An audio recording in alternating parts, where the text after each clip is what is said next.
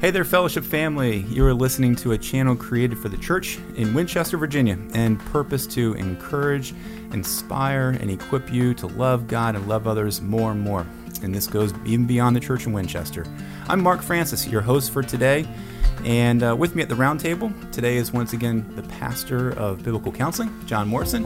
Hey, Mark. Hey, how are you doing? And we also have our local outreach pastor, Scott Santmeyer. Hi, Mark. How are you? Good. Excellent. So, just um, quick update. Remember that there is a video version of this on YouTube that you can subscribe to, and there's also an audio version that you can find at any of your podcast channels that you like to listen to, and they're released on a weekly basis on Friday. And this is our channel called For the Family. And we also have channels that are meant for a sermon um, spotlight, and there's also a channel that's for the global church. So log into those and check them out as you as you see fit. So, John, how are you today? And I'm doing okay. I encourage people on the podcast more than the video because I have a face for radio. So well, you know, here you go. You get both. But, yeah, that's right. yeah, But yeah. no, I'm uh, doing okay. Just glad to be indoors out of this cool weather. Yep. And Scott, I know you're here also because, you well, first of all, you, you do a lot of different things around here. You have a lot of different hats. A few. A few. The local outreach being the big part of it, but where we just came off of Follow the Star just a month ago, and uh, you, you're a big part of that. Yeah, fully recovered from that. Yeah. Uh, but yeah, we had a successful time with that. We look forward to seeing what the Lord does with it over the next few months. We always hear great stories Yeah. uh, coming through that. Absolutely. So thanks for all your work with that. You know, you do a lot around here, and there's also um, both of you guys have kids and grandkids, and were the holidays productive for you guys? They were. We had everybody at our home, so that was that's a, a rarity for us, but it was a good time. That's neat. Yeah, John. We, we had uh, we had most of our family at our house at Christmas, and that was great. We had two of our grandkids, and we had uh, our three sons. We missed our daughter and her daughter uh, and her husband and their kids, but uh, but we had one of our sons and his wife and the other two boys. It was great. Good to family, yeah, family is valuable. It's You important to to be around together with each other for the holidays, You and bet. that's part of why we're here to talk about a little bit of family, but specifically, kind of the unique design um, of men and Mm-hmm. how God has called us to fulfill that role as a man. Mm-hmm. And we're engaged in a focus here at FBC um, called identity and sexuality. Mm-hmm. And these last few podcasts have been centered around that. Last week, we got a chance to hear from both you, John, and your wife, Diane, Mm-hmm. about the design for women. And, you know, I, it makes me think of just some of the things that that even I've learned and gleaned from this focus Mm-hmm. and, and what I've heard so far. And we're kind of this month of January, we're focusing on biblical foundations Mm-hmm. of identity and sexuality and just kind of what does God really say about it before we dive into some of these really deeper conversations of what we might call distortions Mm-hmm. of identity and sexuality.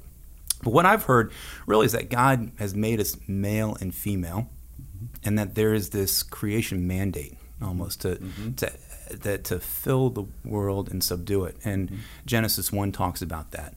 But there's also I, I've been hearing there's also other mandates that are really meant for all of us mm-hmm. together that are not just male and female specific, but each one of us.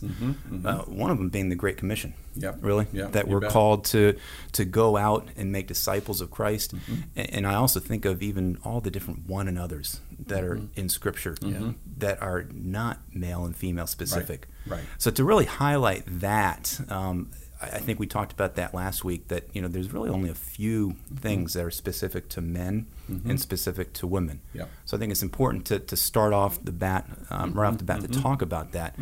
But some of these unique commands to men and unique commands to women, um, let's dive into that. Uh, because maybe John, you were you were part of the conversation last week, but can you give us a quick summary of kind of what those specific designs of women were, and then we can kind of then dive into the the role of men.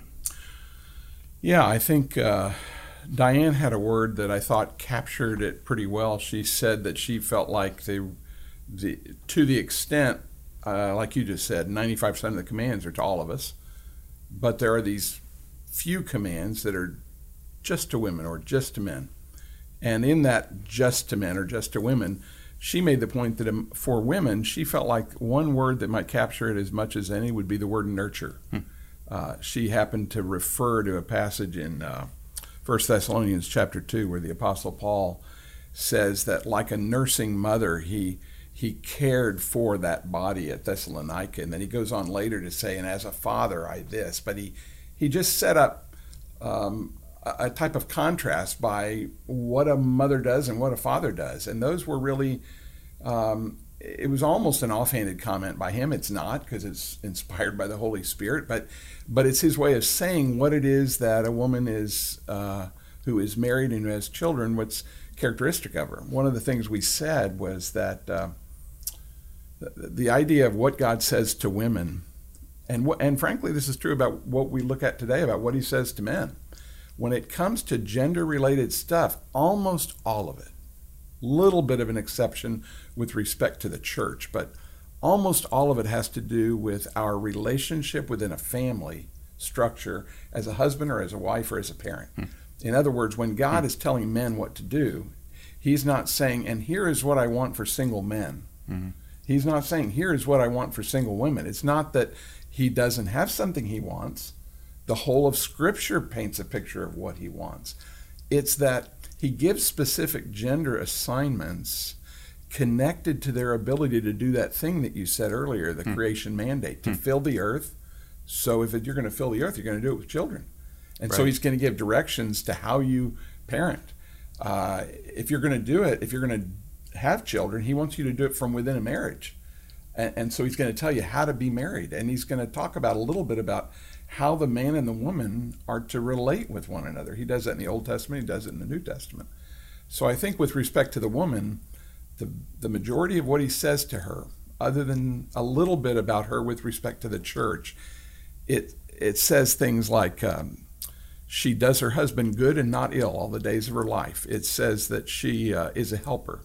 It says that she is to respect him. It says that she is to submit herself to him. That is, that she's not to compete with him for the fundamental role of leadership.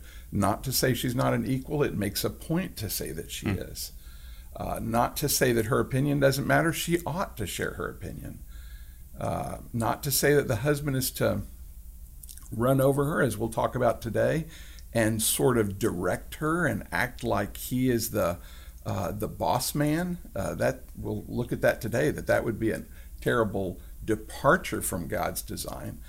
Uh, but rather the idea that He told women in many ways, uh, some by command, some by painting a picture, that a woman was, in addition to the freedom to maybe have a business or something else, if she is married, her first commitment is to help her husband. Hmm it's to nurture her kids if she has kids and it's to manage her home hmm. whatever she does outside of that as long as job number one has been taken care of she is fulfilling her role hmm. uh, within the, the gender commandments that scripture lays out and it's neat to think about that here we are in the middle of a, a focus at our church that's really meant and designed for families for parents to interact and engage with mm-hmm. their children. Mm-hmm. And before we can even engage in this concept of and topic of identity and sexuality, this this role of a man and, and design of a woman is is vital to understand. Mm-hmm. Uh, part of our kind of foundations before we really dig into these other topics. Mm-hmm. Um, so as far as men go, um, all three of us here are men, and we can speak, I think, a little bit to that. But more, what does God have to say? Mm-hmm. So let's Good. let's dive into scripture a little bit. Dive into what has God directed us as men to do, um, and you can think of it in a, in a positive and negative light. Think of it as as far as like what is our, our role or design for men, and then what has He also really said eh, to to try to avoid or what not to do. Maybe like a negative way of thinking about it, but kind of Scott, I'll ask you first. Kind of how do you see God's design for men in that positive way and even in the what not to do way? Mm-hmm. John mentioned uh, a little earlier that you know, some of it's by command, some of it's by portrait. Mm-hmm. And I, I, tend to look at those portraits and uh, seeing the positive and negative of those things, where I look at, at Adam as being kind of the negative portrait of manhood, mm-hmm. and Jesus being the positive portrait of manhood, where where Adam is, is, is passive and, and allows his wife to to strike up a conversation with a with a serpent and be deceived and and and and stands there and watches her eat that piece of fruit. Um, doesn't step in, doesn't doesn't doesn't go get that in between her and evil. Mm. Uh, where Jesus, on the other hand, does exactly the opposite. He is that step between uh, the mm. sin of our lives uh, and, a, and, a, and a, an eternity with Him. Uh, he is proactive in everything he does. Uh, he is looking for ways to, uh, to, to point out to people over and over again as he meets with them, um, you know, the, the correct path to take. Hmm. Um, and so you, I, I, see those things, and I and I think, okay, those those are great portraits for us to look at. Um, Boaz. Uh, he's another one of my favorite man characters of the Bible. Um, you know, he he does all the right things. Uh, he's a, he's a man who who owns lots of property and he could do whatever he wants, um, but he he sees this, you know, single uh, woman who is uh, by by chance and by in his field. Obviously, God brought her to his field. Uh, but she happens to be, or he happens to be her closest relative, or almost her closest mm. relative. Mm. But he knows that he that he needs to to marry her. He needs to go find her closest, closest relative, and mm. so he does all the right things. He's not passive in it. He he makes forward steps in it, mm. uh, and and and we see how that turns out. Mm. So those are unique pictures and portraits of him. And John, are there specific kind of words or commands or descriptions of a man from Scripture that you can point us to? Yeah, and I do think the way that you posed it by positive and negative is helpful. Hmm. I mean, if, if this was a lengthy conversation, you could just focus on the positives for a while and then eventually get around to the negatives. But when we're trying to do it in more of a concise way, I guess I think a little bit like what Scott just did about positive and negative this way in Genesis chapter 2, before the sin came into the world, uh, God commands the man in verse 15 to tend and keep the garden before the woman's been provided. And th- those words tend and keep are interesting, Habad and Shamar, because Habad has to do with hands on care. It's like attending to a thing, and and being responsible for it as you work it. it it's actually one of the words to translate Habad is the idea of work, um, meaning to, to actually take responsibility in your own hands. Um, Shamar is more oversee, more manage. And so when God commanded the man to tend and keep the garden, he was laying out a command for him that, that I think I believe is meant to mark the way that a man moves into his world. He is to be tending things, that is, he's hands on in his care, hmm. and he's to be overseeing and managing things. Uh, an example of this, if you went to the New Testament, would be with uh, deacons and elders.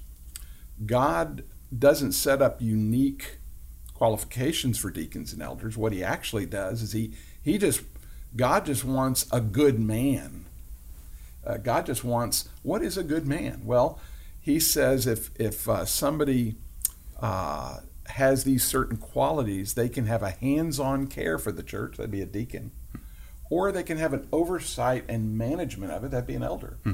And so, in a way, an elder and a deacon are really just the carrying out of a man being given these responsibilities, which I believe we have in our home. I believe we have in our work. Um, and and it doesn't mean that women don't work. It doesn't mean women don't care and manage. But what it means is that there's a a primary responsible to the man to provide a type of leadership and protection that Shamar shows, as well as an attention that um, when Scott was talking about being proactive, this attention taking responsibility. It's not sitting back and mm. waiting for everybody to do it for you. Mm if I was to look at the flip side, right, the, like the warnings or the negative, yeah, it comes in the very next chapter. Yeah, Genesis three. The minute sin comes into the world, what we see is this man who is to shamar his wife, protect her, oh, you know, provide a a type of leadership and guardianship and uh, uh, all that. Instead, he throws her under the bus. He says, "Well, it's the woman. She's the one who gave me the fruit. So take take her out. You know. By the way, it was your idea, God. I like the golden retriever, and uh, and then you see it goes on and it says to the woman in verse 16, it says, and and what's going to happen now is that because of sin, your desire will be for your husband and he will rule over you. And those two words are really interesting because that word desire is only used three times in the whole Bible, and it specifically means a desire to control. You will have a desire to control him and he will rule over you. And he's not talking about headship. It's, it's a totally different word than, than what we find uh, later in the Bible about headship or leadership. It's specifically a word masal, meaning to harshly rule. So, what we get is because of sin, men will have a tendency to be harsh, they'll have a tendency to be dominating. And when we get to the New Testament, God is going to give us some specific commands to offset that. He's going to tell us, I want you to lay your life down for her like Christ did for the church. Hmm. I, I want you to live with her in an understanding way, as with a weaker vessel because she's a woman, yet grant her honor as a co heir of the grace of life. Hmm. Why? Well, because ever since sin, this man who is to Habad and Shamar in his home and in his work, to take personal responsibility, Habad, and to take oversight and management, Shamar, he is going to have a tendency instead to move towards passivity. He's going to have a tendency to shift the blame on others. He's going to have the tendency to rile up in his anger or avoid failure at all costs. Hmm. So, really, when I think about it, I think the commands God basically makes are I want you to tend and keep your family. I want you to tend and keep at your work. And guy, most people's work will either be more of a tending or more of a of a managing. Hmm. It's going to tend to float between those. But it's interesting that any field you're in, you're, if you're a orthodontist, you are hands-on tending to straightening out these teeth you're not primarily sitting back and helping make sure everybody else does. Mm-hmm. There's an element of that, but um, and, and and so I think it's just good to see that uh, God's really got a forward place for a man to go where He wants. I want you to lead. But I want you to lead with the type of humility that Jesus showed. I want you to lead with the type of care that Jesus showed, mm. the type of self sacrifice. And so when I look at the commands, that are unique to the man. They're specifically in the realm of uh, leadership, of oversight, of management, of hands-on care, and and of a of a caring protection. Hmm. Um, it's interesting you put it in that light. I mean, what, especially in the positive and negative, or the the way of looking at kind of the God perspective, and then maybe even like the human perspective, if you want to look at that way. What are some implications to families, implications to the church, to hmm. society, mm. when when it goes right or when it goes wrong. Mm. Uh, and, and both of you guys have maybe experiences of stories, but just kind of paint a picture of what that might look like. Mm. when it goes wrong, we're seeing that lived out um, almost daily in the news. Hmm. Uh, I, I, there's not a day that goes by that you don't hear some sort of of court proceeding uh, where it is some man who's being tried uh, because of his involvement with multiple women or his his way he is using the power that he has to to influence their decisions. And um, the, the, unfortunately that is the that's you know we're seeing that lived out more and more every day. Um, and I don't think we at the church are are any any less um, responsible uh, in that because we see the same thing happening with pastors that hmm. we you know we'll hear about in the news, you know, where they're using their position to to influence women and um, and of course that you know those are the extremes. Uh, those are the extremes. Yep. You, know, you know, you you bring that back to the home, and you you have you know men who are just passive, you know, and allowing their wives to uh, to fend for themselves. Uh, a lot of times, it's almost mm-hmm. as if they're they're roommates, mm. um, and they're not partners in in the gospel, so to speak. But um, but we see that lived out in the church, unfortunately, quite yeah. a bit. Yeah. Yeah, I think like if I think about society with on the society side of things, and you ask, how does this show up? Um, the idea of the idea of a man who um, has a high view of women, regards them well, respects them, and yet still takes leadership, it still protects. Now, with respect to the commands in the Bible on men the, that we talked about earlier, the Bible doesn't talk about all men being in charge of all women or somehow having a leadership responsibility over all women. There, there is one woman who is to submit herself to him, not necessarily any other woman. Um, and then in the church, there is a submission where the Bible says that women are not to teach or exercise authority over men. So there are those those kinds of things, but um, but what I see in terms of society is men seem to fall on one side or the other.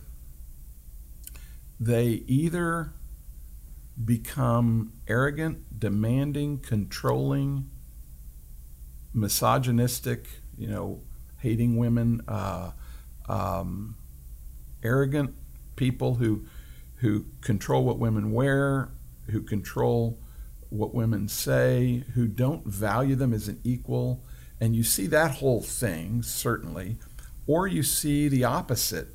But the opposite, I'm not talking about a positive opposite of somebody who respects and regards and treats as an equal and and uh, uh, and loves and all. But I'm talking about more what ends up happening where men often back up and just say, "Look, there are so many problems. You guys take it over." Hmm. and so, in a sense, I think that sometimes our society has become really scornful of men. And often it's in response to how scornful men have been of women right. for so long. Right. In other words, what's happened is the pendulum switches where enough people have stood up and said, "Men, you have massaged women, and it's it's time that it's over." Well, that's true. Unfortunately, that's often what it means is any man who exercises leadership, even if there's humility, even if there's tenderness, even if there's respect, carrying out his role, if there is some scent that that somebody doesn't like what they get, they're going to bring out this card of of, of an attack on hmm. on men. So I think society has it very uh, mixed up. Um, and I, I, think, frankly, it gets mixed up on the other side of uh, women, where society wants women to be as seductive as possible and quote unquote at the same time as equal as possible, but it sets up a whole manipulative kind of a mm-hmm. thing. Within the church, I think the the church seems to fall off on one side or the other uh, it, in a somewhat similar way. Either you get guys who want to honor the structure the Bible describes of men in a leadership role in the church or in the home, but they end up becoming rigid, they end up becoming inflexible, they end up becoming uh, disrespectful of women, they don't listen, they don't engage in a conversation. And, and so that's one thing I see. Or on the flip side, it's like, let's just let the women take over. And so I, I guess I see that same type of thing in society as I do in church. Um, and and I guess I would just love to see more men who could step up to the plate in their home as a leader, but do it in such a way that a wife knows he is he honors me he respects me he values my input hmm. he's got not only it, it, you know, it's not that he sees himself as my helper and I'm in charge. It's that I'm his helper, but I notice how highly he views me. And I that was actually one of the reasons I wanted Scott to be part of this discussion is hmm. because I've watched Scott um, for well over 20 years, and I've watched the high view he has of his wife, but I've watched the leadership he exercises in his home. Hmm. I've watched how he leads his sons and daughter um, but how at the same time he really values Karen. And I've seen how she respects him, but I've also seen how uh, she is able to have a, a, a, wide influence. And so I don't see anything in his home that looks like demeaning women, hmm. but I also don't see it like men backing up and uh, failing to take leadership and strength. And that's so admirable to me. I mean, that was one reason I wanted to be able to have a conversation like this with him. Yeah, that's great. And so maybe Scott, this can be your question, but if you know, if some of these key themes for what God has called men specifically to be and do, which is oversee, tend, lead, and we we've heard the stories and the implications of some of the positives and negatives. How how do we live that out as men? And maybe this is uh, an overall question, not just to men, but just us as as a whole. How do we live a life that God has called us to live, mm-hmm. and, and how do we lead in, in, a godly way? How do we tend and oversee in a godly way? What does that really look like on a day to day basis? Yeah, I think first of all, I, I know me personally. Um, I didn't have I didn't have another man in my life that said this is what a man does. I don't know about you guys, mm-hmm. but I didn't have anybody speaking into my life that that said this is this is the definition of a man. This is what it is, and um, so I I stumbled around quite a bit uh, for quite a while, um, trying to kind of hang principles on something, and um, so that was one of the things with our sons that I didn't want to happen. I, I wanted them to have a uh, a foundational um, truth of what a man was biblically, so that they knew they could spot a man and that they could say, "Yeah, that's that's what I want to become. Mm-hmm. I want to, you know, I want to become a man." Uh, so that was one of those things that I thought through so much, and it just didn't have any where or anything to go, and um, wasn't until I uh, read a book from um, Robert Lewis. Uh, he uh, he wrote a book, Raising a Modern Day Knight, and that gave me a lot of of uh, of ground to run on, uh, mm-hmm. a track to run on. Mm.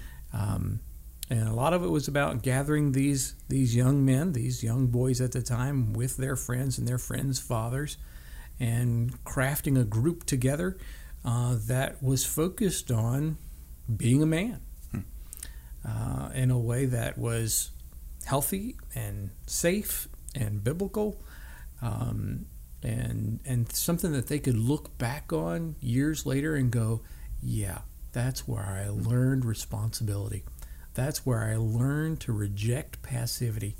That's where I learned that God has something greater for me if I'm willing to wait. Uh, and those are some of the key things that we tried to, to teach these young men um, hmm. in those in those small groups. Because each of you have three boys, men, mm-hmm. yes, and mm-hmm. and a girl, woman. Mm-hmm. They're all grown up now, yes, yeah. and both of you guys have grandchildren. Yeah. So, what are what are the things that are on your mind as you continue to interact with your kids and grandkids?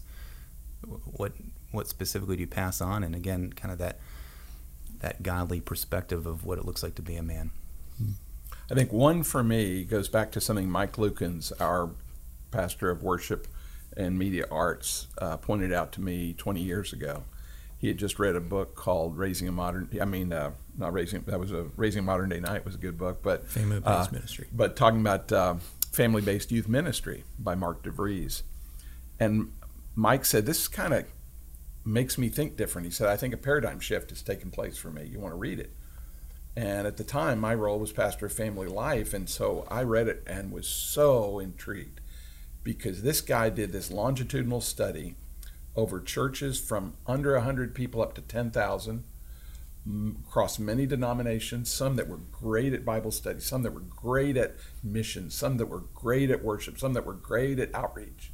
All had different elements he found out, his goal was to find out that over a period of time, I think it was eight or nine years, he wanted to know what was the single most predictable uh, component that could enable a kid who's 17 years old, raised in a Christian home, to be following Christ at age 25. He came away, he said, I had a number of hypotheses, but what actually turned out to be the answer was not one I had in my mind. Hmm. And the one he came out, he said, hands down, there was no second place. It was the number of believing adults who were involved in the lives of those kids other than their parents. Hmm. Hmm. And he gave story after story, vignette after vignette. Uh, he gave examples.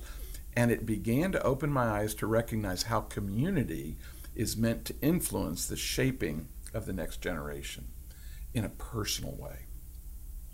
And both Scott and I benefited from getting to do some of that. And we really, both of us, as well as other guys I know, would really urge the importance of building good friendships with other adults so that your kids can know them, so your kids know it's not just what mom and dad taught me, mm-hmm.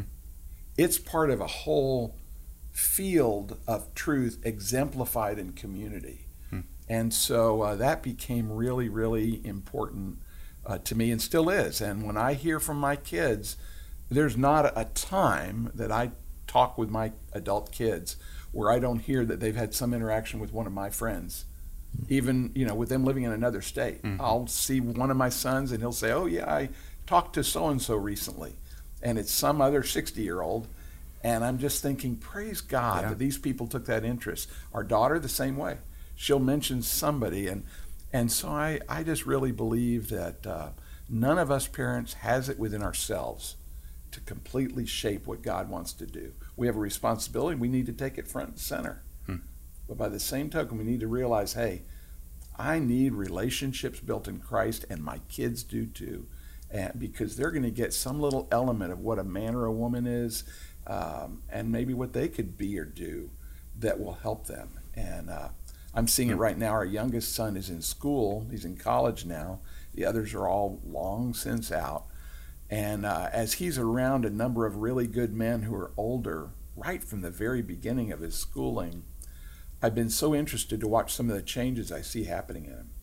And I can track some of the changes I see, including the shamar. I never saw any real element of shamar in him, the idea of managing or mm-hmm. oversight. Mm-hmm. I saw him being pretty good at a task. I'm actually hearing him now say to me things like, uh, hey, pray for me. I'm, I'm really trying to learn to be more sensitive to the other people in my squadron so that I can see needs and attempt to help find a way that God might want to meet them and partially use me. Hmm.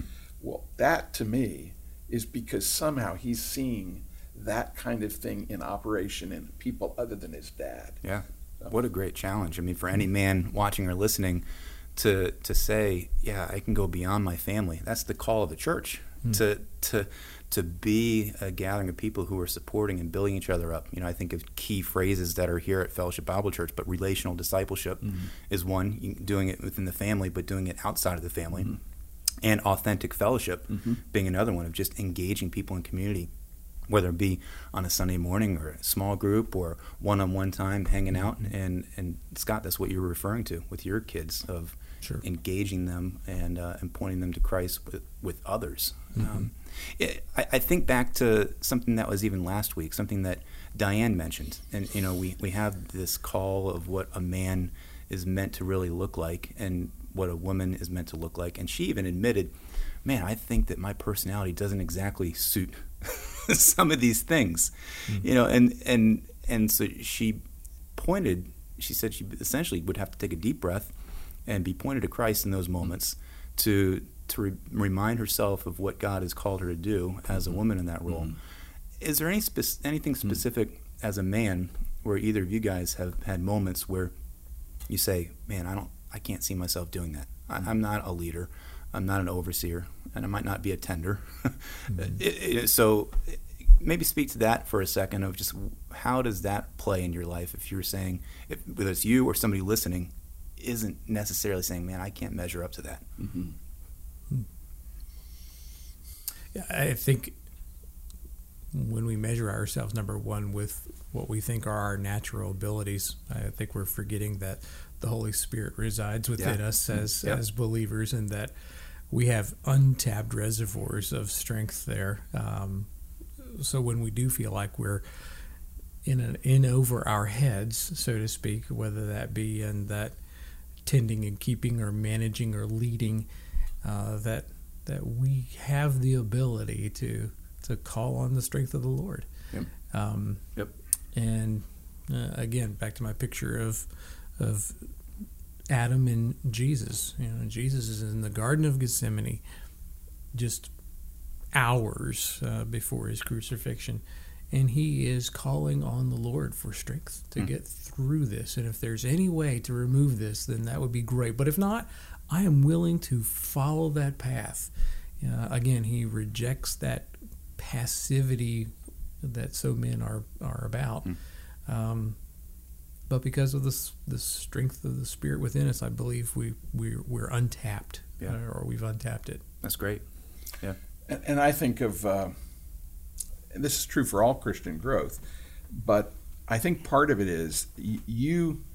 You made a comment. You were kind of quoting from what Diane said about her personality not being, not lending itself naturally uh, to being a nurturer. Mhm. Um, but I think that what it requires to make change, I, I think of two main things. One is the humility and the honesty to see it when the Holy Spirit shows it to you.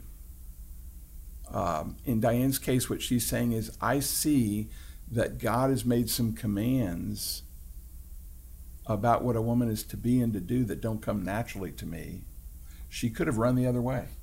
She could have just argued with it and said, Well, I don't want to be like that. That's just rigid or that's something. But instead, what she said is, God, I'm not naturally well set for that. So it's that humility that enables you to see. Like, I think about me, for example. Uh, I was in the first year of my marriage, and Diane and I had some conflict over some things, and I kept trying to change her uh, about those because I really felt like they were things she needed to modify. I, I just thought that, you know, uh, she needed to grow up in some specific ways, and I had a real plan for her. You know, I love you, and I have a wonderful plan for your life. It's to become more like me. You know, and And, and, what's wrong uh, with that? and what's wrong with that? Yeah, And what was she thinking about you? Yeah. That's the question. touche. But but I at that time I still remember I was in seminary. Uh, been married just under a year, and I ran across in the course of a Bible study, 1 Peter chapter three and verse seven, and I read these words. Likewise, husbands, and the likewise goes back not only to what he said about wives just up above that, but what he said about Christ right before it. Likewise, husbands, live with your wives in an understanding way, showing honor to the woman as the weaker vessel, since they are heirs with you of the grace of life, so your prayers will not be hindered. And I looked at that and I thought, is my focus on understanding Diane or on changing her? Hmm. Well, I knew the answer. Mhm. And is my goal to treat her in a gentle way because she's a woman? It says to treat her as a weaker vessel. It's not be, it's not talking about physical strength. It's talking about there's a difference in the way that things hit her. Like things would offend her. They would not offend my buddies or my roommates. And I would want her to get over it. I want her to go, sarcasm's funny.